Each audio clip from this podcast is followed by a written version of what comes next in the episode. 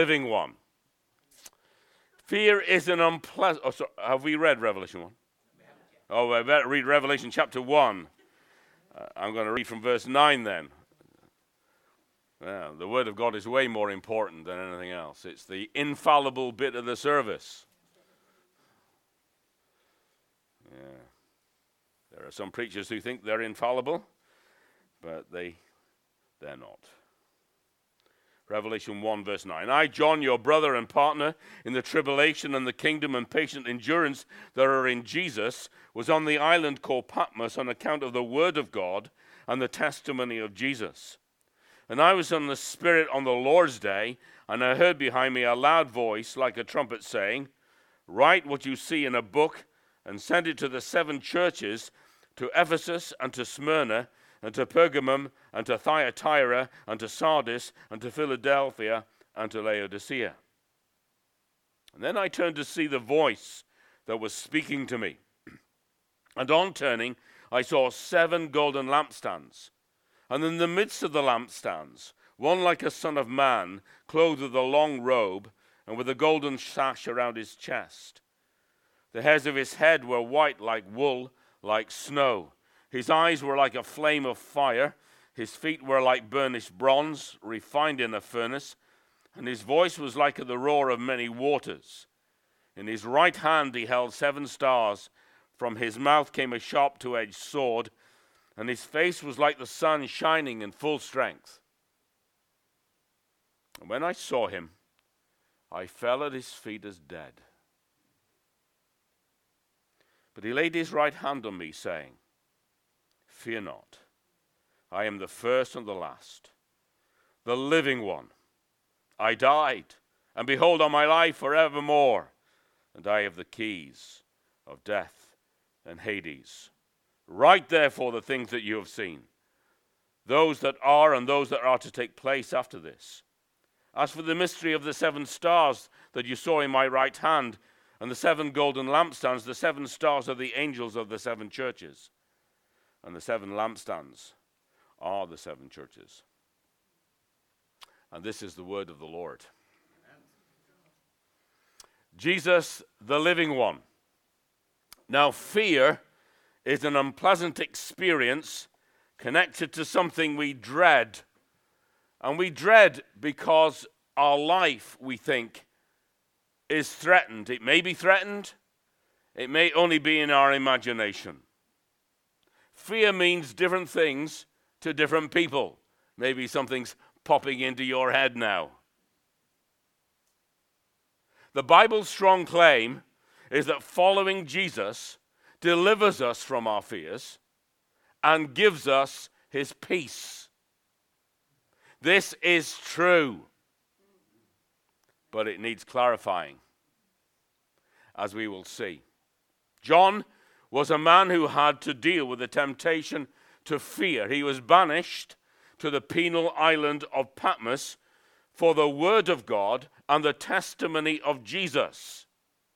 He went round the Roman Empire talking about Jesus as the Lord, the only Lord, and the only Savior. And he ended up in prison. Would he ever see freedom again? Well, here he is on the island of Patmos. And in verse 10 tells us that he was in the Spirit on the Lord's day. In other words, here was a man knowing a deep sense of the presence of God in the midst of his prison situation. And he hears a voice behind him speaking to him. And he turns round and he sees the Jesus that he has known for three years in his life. But what a shock! And John becomes more frightened now than he has ever been in his life. For a moment, we need to understand it. The text puts us there.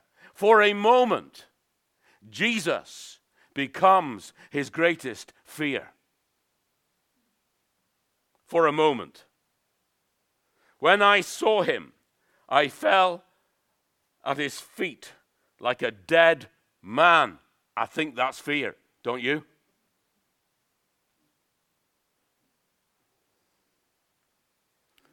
So I want to say two things this morning in the light of the living Jesus. I want us to see John fearing Jesus. Now, John had lived with Jesus for three years and had a close relationship with Jesus. In the Passover that they celebrated just before the cross, John is actually leaning on the breast of Jesus. John could describe himself as the disciple whom the Lord loved. But now he sees the awesome, glorious Jesus, as depicted in verses 12 to 16. And he falls in fear at the feet of this king.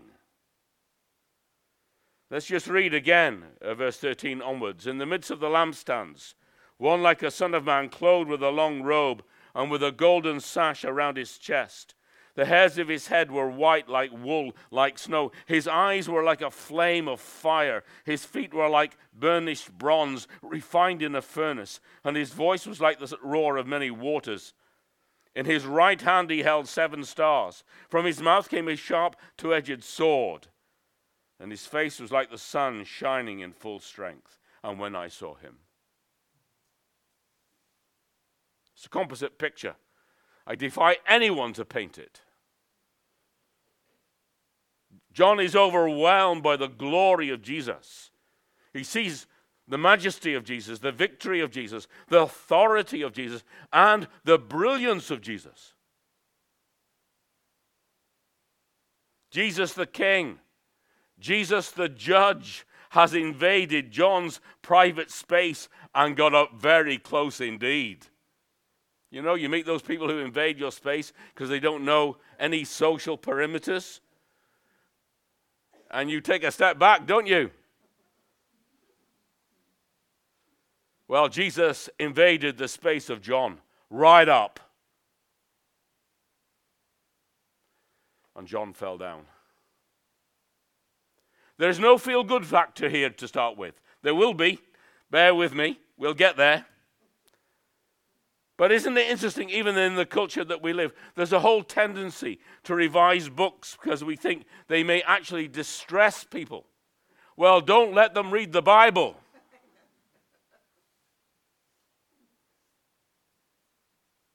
And nobody told John that he could just simply revise this out. If that's what they're going to do to Mr. Dahl's books, what are they actually going to do with the Bible? And you don't actually have to cut stuff out and revise it, you just have to ignore it, which is what some preachers do. I know Hugh doesn't. It's okay.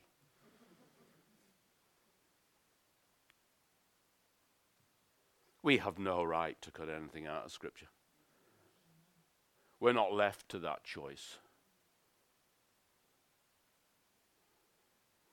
Revelation faces us with this awesome Jesus and John shows us how frightening that is. Jesus the judge is coming again, says verse 7 of chapter 1. And every eye will see him.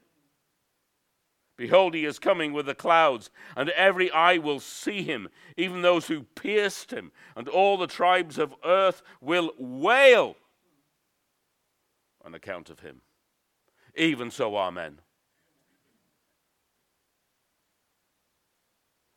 How frightening is that respect? Because we're going to see the glorified judge of all the earth coming to the earth. And all nations will wail. How frightening is Jesus? We must preach the whole Jesus, my friends. We must not leave out who he says he is. Jesus is the righteous judge, coming to do perfect justice with all created human beings, including me. I'm not outside the square here.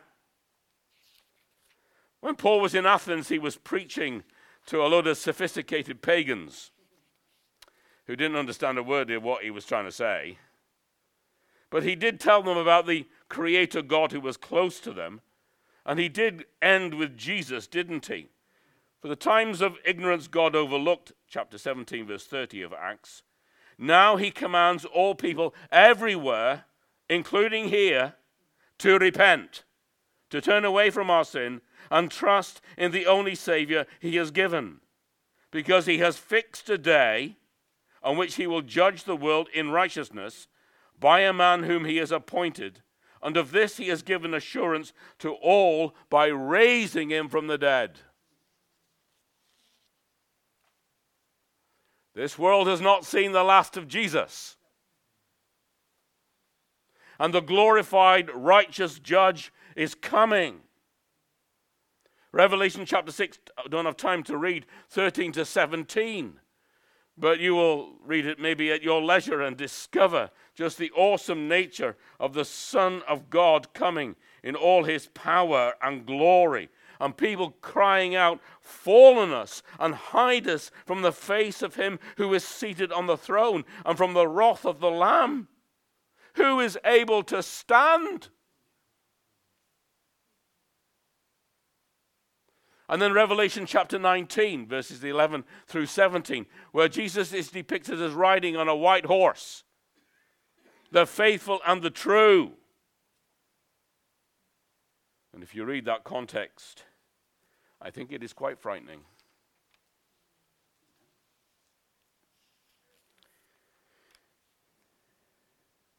John feared Jesus. And I say to you, my dear friends, through John and through the reading of the Word of God as I've given it to you so far this morning, we ought to fear Jesus. And Jesus ought to be our greatest fear. It might be spiders for you in other ways. It, sorry about that if it is.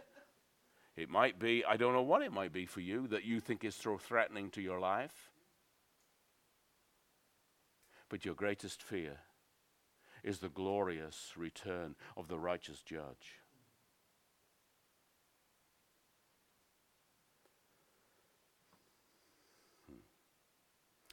Well, the good news is that Jesus does not leave John on the ground, but raises him to his feet. Look again at verse 17. When I saw him, I fell at his feet, though dead, but he laid his right hand on me, saying, and he gets him up, doesn't he? And I want you to know and I want you to hear that Jesus does this with us too. Because Jesus, who is our greatest fear, is either this morning already our greatest comfort.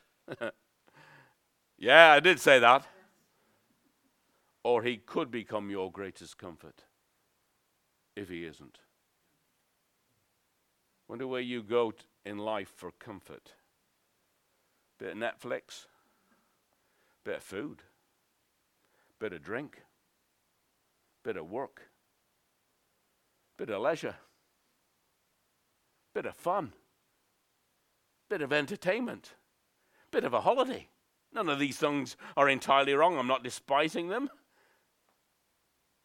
Where do you go for your comfort? It's a serious point. Because the culture is telling us that the things that I have mentioned are the only comforts in life but they're no comfort for eternity. So, Jesus comforting John. And Jesus does two things. Number one, there is a comforting touch. Do you notice that? But he laid his right hand on me, saying, I was sat t- chatting to some people at Word Alive that I was recently attending, and a friend of mine went past me and he just touched me with his right hand. It was a pure touch. He was saying, I think, maybe I'm wrong, maybe I'm imagining this, Morris, you're my friend, and it's good to see you. Though he never said a word. Touch. And he placed his right hand on me. The feel good gospel factor of Jesus now invades John's fear. And we must get the contrast here. Here's the almighty risen Lord of verses 12 to 16, who will take down all his rivals mentioned in this book, satanic or human. They're all depicted, interestingly, as beasts. When God wants to depict evil, he gives you a set of beasts. Wonder why that is.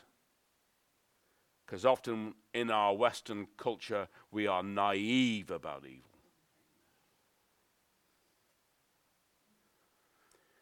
To, his de- to John, his beloved follower, follower, though Jesus now gently touches him. Jesus could have destroyed him. And he gently touches him. The friendly touch of grace and peace which is mentioned in verse 4 Grace to you and peace from him who is, and who was, and who is to come, and from the seven spirits who are from his throne, and from Jesus Christ, the faithful witness, the firstborn of the dead, the ruler of the kings of earth. Sometimes we touch people because they're troubled, and we do it in a pure and a kind and friendly way. Well, here we have the touch of Jesus grace for the undeserving peace for the threatened, mercy for the helpless. And John rises under Jesus. And his greatest fear is now his most glorious comfort.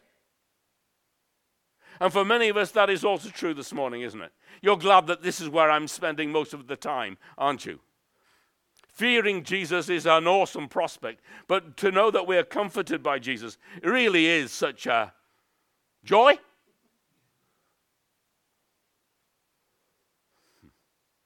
Jesus, our Lord, our Savior, our King, our Judge, is our best friend.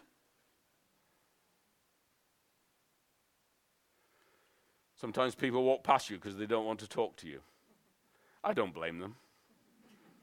I'm a weirdo. Oh, I am, actually. Just ask Linda, she'll tell you. But Jesus never walks past us,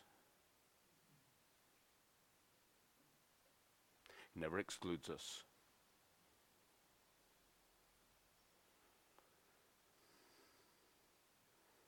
He's our greatest comfort because He's our best friend.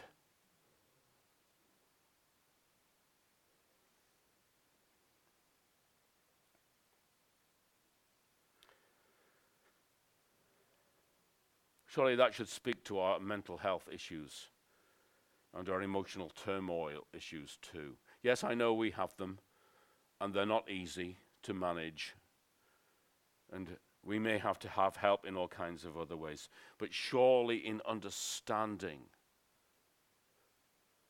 the friendliness of Jesus in his tenderness must speak into our mental health issues with distinctiveness and with power and with tender love. We cannot leave all of this to the culture.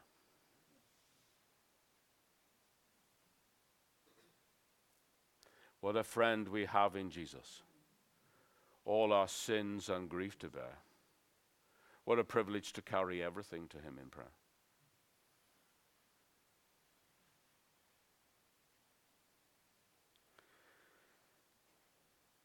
And I suppose this touch of Jesus, I'm speculating, well, no, I'm not speculating, but it's not actually in the text here. But the touch surely intend, anticipates the eternal tender touch of Revelation 7 when we're told that he will wipe away all tears from our eyes, all tears, and we'll never cry again. And some of you may have cried through the night where nobody else has seen you. And you've been awake and you're like a solitary bird on the roof, and everybody else is asleep, and you can't sleep. There's coming a touch personally from the Lord Jesus in your life eternally that will wipe it all away. Now tell me, where would you get comfort like that other than in Jesus himself?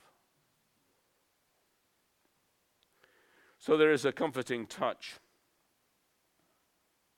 But John, although he is physically touched, we are not those who do get physically touched in this world at least.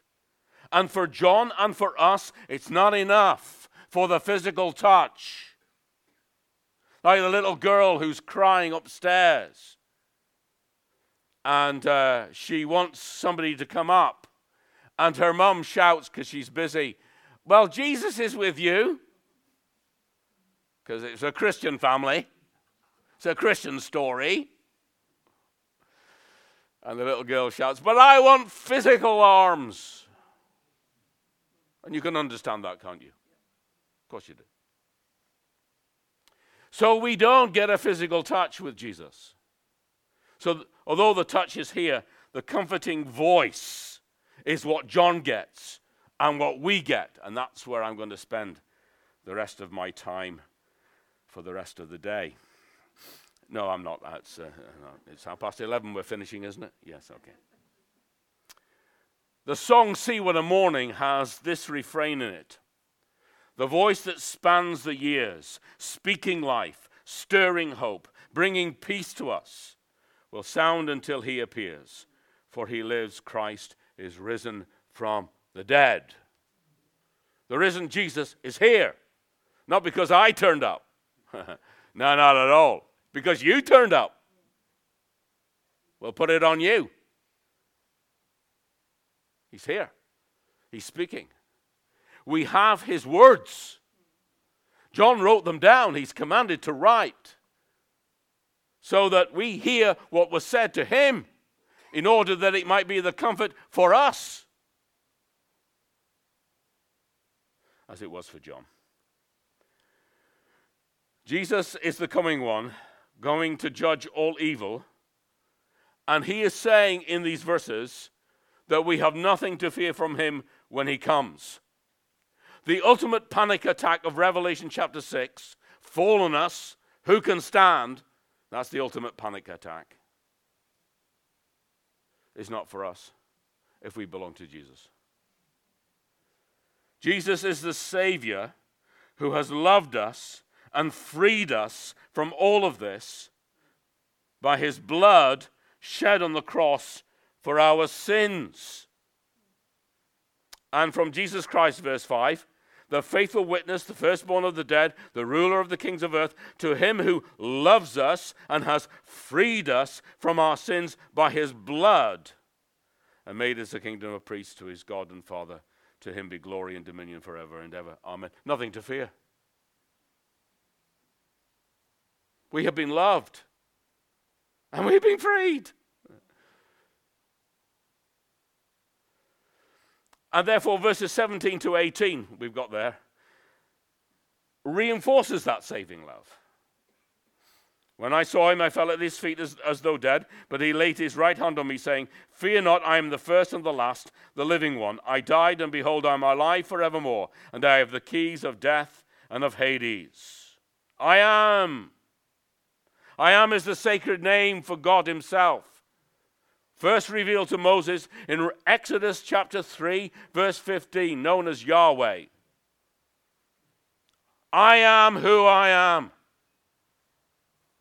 This reveals to Moses the God who is all sufficient, able to save his people from the worst life threatening situation that they could ever live in.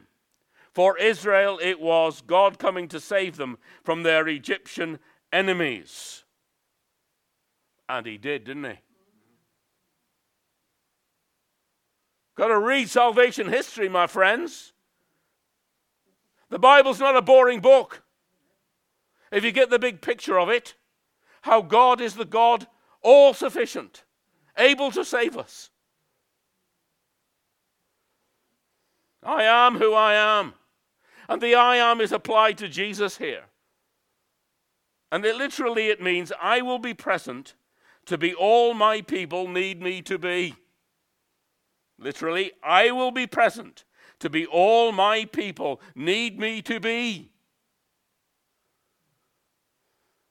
So Jesus is the all sufficient God, present to completely save his people, including you and me if we are. Jesus will be all we need, be, need him to be.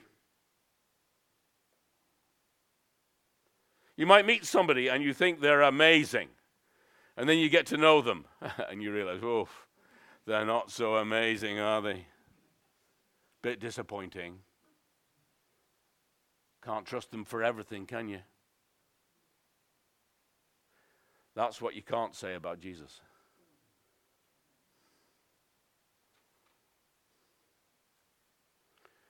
There are three truths, therefore, in this verse that underline the all sufficiency of Jesus.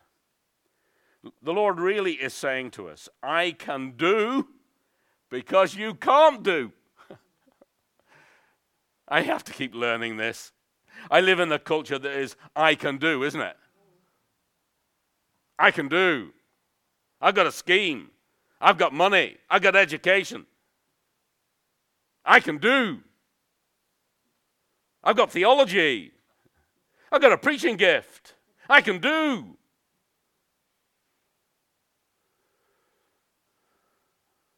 Jesus is saying to us in these three truths I can do because you can't do. Three things. Notice his sovereignty over all history. Jesus is the first and the last. It's a God title. It's given to God in Isaiah 41, 44, and 48. Sorry, I'm going to have to skip those ones because I'll be here for a long time. God is the first and the last. God is there at the eternal, in eternity past before the beginning. And God will be at the end in eternity future. I am the first and I am the last. I govern sovereignly over all history. Morris, you're going through the Birkenhead Tunnel today. You do believe in that kind of providence, don't you?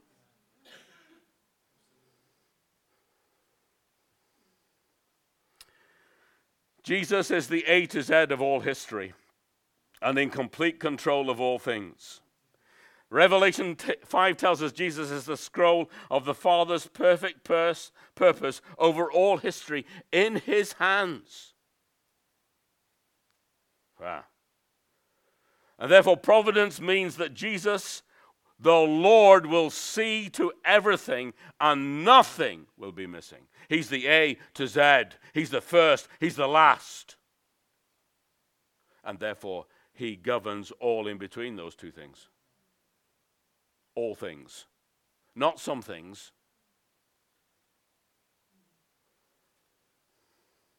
Christ on the throne is for us and not against us. There's no need to fear as embattled followers of Jesus. Jesus will save his church forever and ever and renew the cosmos perfectly. And the local church, Hoylake Evangelical Church, is the visible evidence that Jesus is risen from the dead. You may be doubting the resurrection of Jesus. Well, look around you.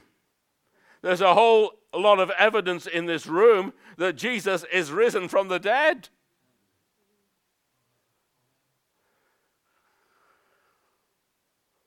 The local church is a visible evidence. Why is there still church, God's people, trusting in Jesus in the world today. Why? Why is that? Why in China is the growth of the church awesome?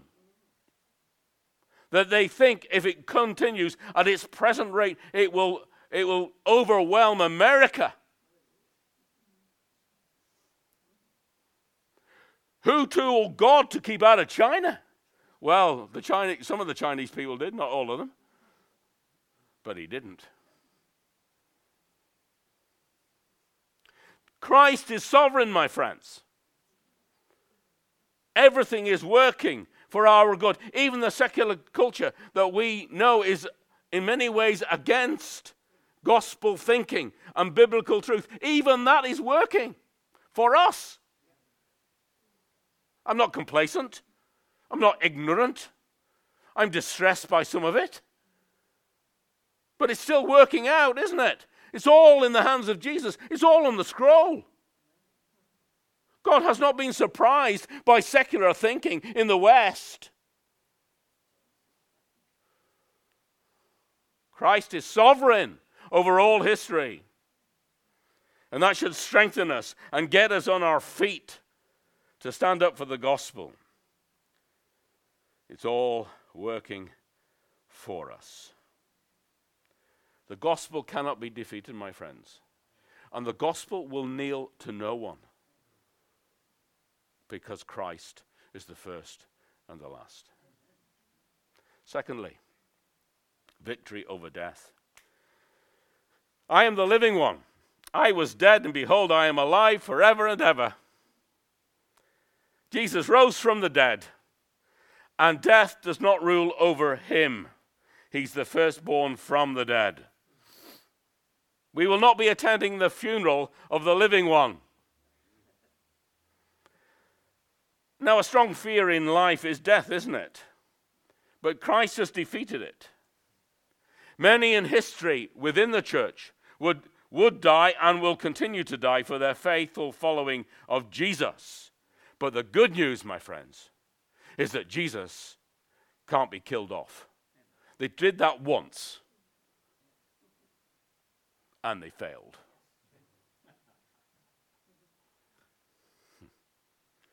So much for political power. Eh?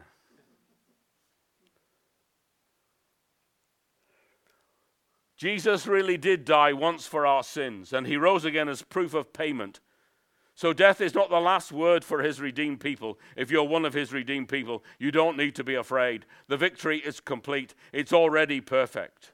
We know how this story ends, and it ends by us, if we die, rising from the dead and be given new bodies.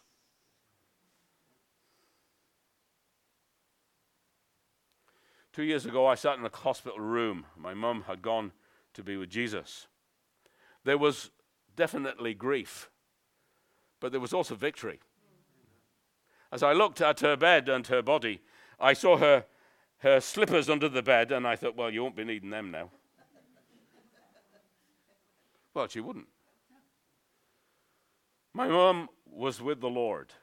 I occasionally visit her grave, not because I need to talk to her, because I don't, She's not there, actually, and she's nowhere near it.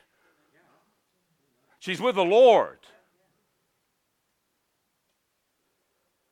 Yes, I remember with her with affection. Of course, I must. But I rejoice every time I go to that graveside. It's not often. In the victory of Jesus. Her body's coming out. That's what I say to myself victory. And there they all were, 39 horses all lined up at the Grand National. You may not approve of the betting, that's okay. And there they all were, but there's only ever going to be one victor, wasn't there? And nobody knew how that was going to turn out. I support a particular team. You know, I was desperate for a victory yesterday, only to be crushed yet again by another defeat. I'm glad that my I'm on team Jesus. The victory is sure. It's already in. Victory over death. You would think that Jesus would actually be very popular in an age that sees people dying and reports death on a daily basis. And yet he's not. Have we convinced ourselves of our own little invincibility?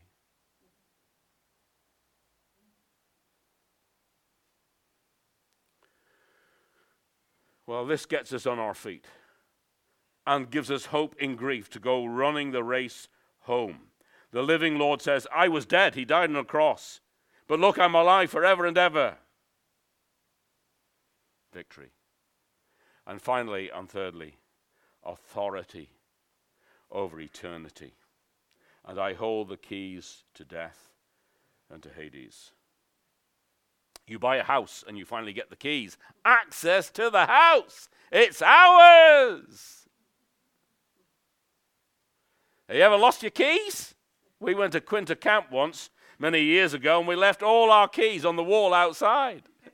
And off we went for a week. There was nothing worth nicking in the house. I mean, they could help themselves, really. I mean, I wouldn't blame them for not going in the house. But there's always a panic. Where's the keys? Who's got the keys? You have the keys. No, you have the keys. Who? Uh, well, on you go. Jesus has the keys to unlock the door to salvation. Jesus has got the keys to unlock the door to the prison of condemnation. How important is that? Mind you, he doesn't lose the keys, so you're all right. The second death, which is mentioned in the book of the Revelation, is eternal banishment from God's glorious and good presence. The keys to open the door to eternal imprisonment is the nail pierced hands of Jesus. He died and rose again to save sinners. Do you hear me? We enter the eternal prison through the one who bled and died for us on a cross and rose again.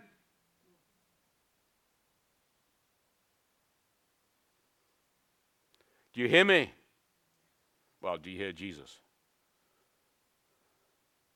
We go past the one, the living one who died for us, and say, My will, not yours.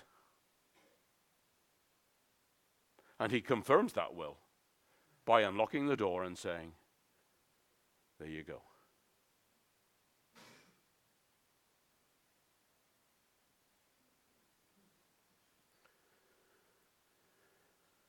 Our greatest fear is Jesus.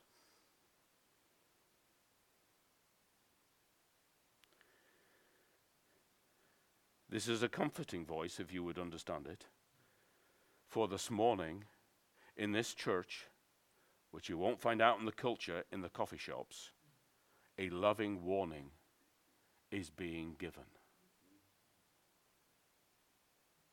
You can take the risk and ignore the warning. Or you can be a very wise person and heed it. And come and turn to Jesus and say, Lord, save me. The church is a spiritually safe space for all people. The door to hell remains shut for us, and the door to heaven is wide open. Jesus is not only our judge, judged for our sin, but he's also our Savior. King Jesus is over the church as Lord and among the churches in saving grace. So the stars, the angels of the churches, and the lampstands, seven of them, mean that local churches shine out this Jesus to a lost world. And we are held securely by the all sufficient Jesus. There is hope here then that comforts us a comfort for personal sin in its guilt and shame, a comfort for broken communities in perfect healing, a comfort for a fractured, fractured world dominated by evil powers that is destroying the nations, a comfort for the church in the middle of the fight. We're about to land. We stand before the mirror, maybe tomorrow.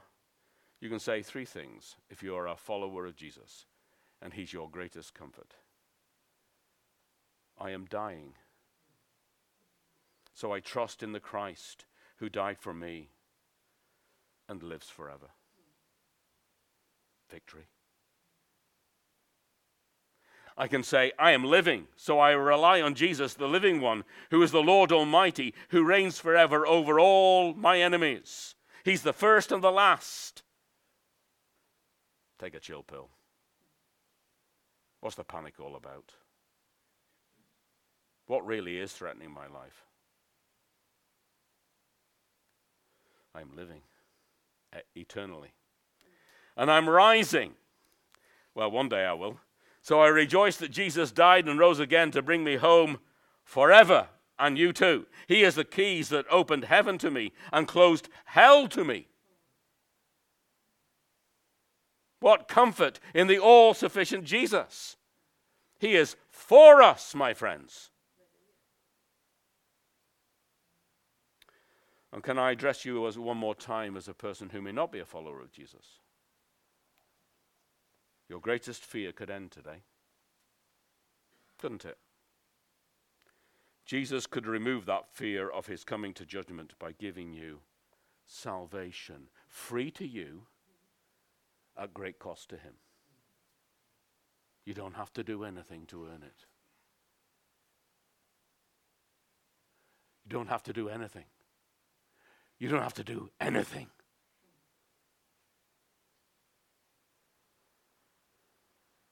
You could leave this building with the eternal comfort of the Savior who was judged on your behalf on the cross.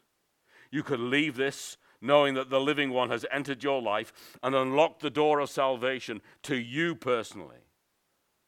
You could live forever under his control and walk out into eternal life from the grave. This Jesus can get you up and help you stand and live forever. Do not be afraid. I am the first and the last. I am the living one. I was dead, and now look, I am alive forever and ever. I have the keys of death and Hades. Amen. Let's pray.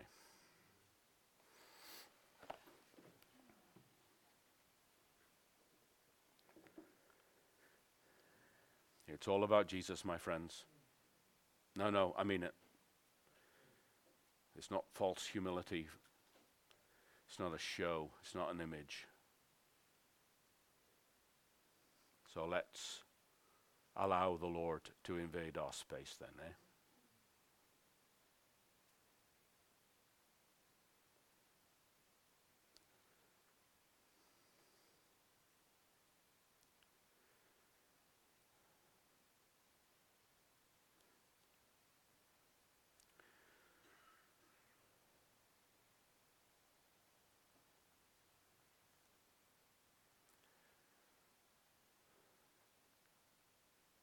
Our Father, we thank you for sending your one and only Son, the Lord Jesus, into this world. We thank you, Lord Jesus, because you're precious to us. The greatest fear of our life, your judgment upon our sin, is removed. You took it away on the cross. And our destiny is heaven forever and a new creation to live with you, the living one, and delight in you forever and ever, living a glorious life. And so, sometimes we are frightened and we struggle with fear, but we come back to you afresh and we stand under your sovereignty, your absolute control over all things, and we are safe. Blessed be your name. In Jesus' name. Amen.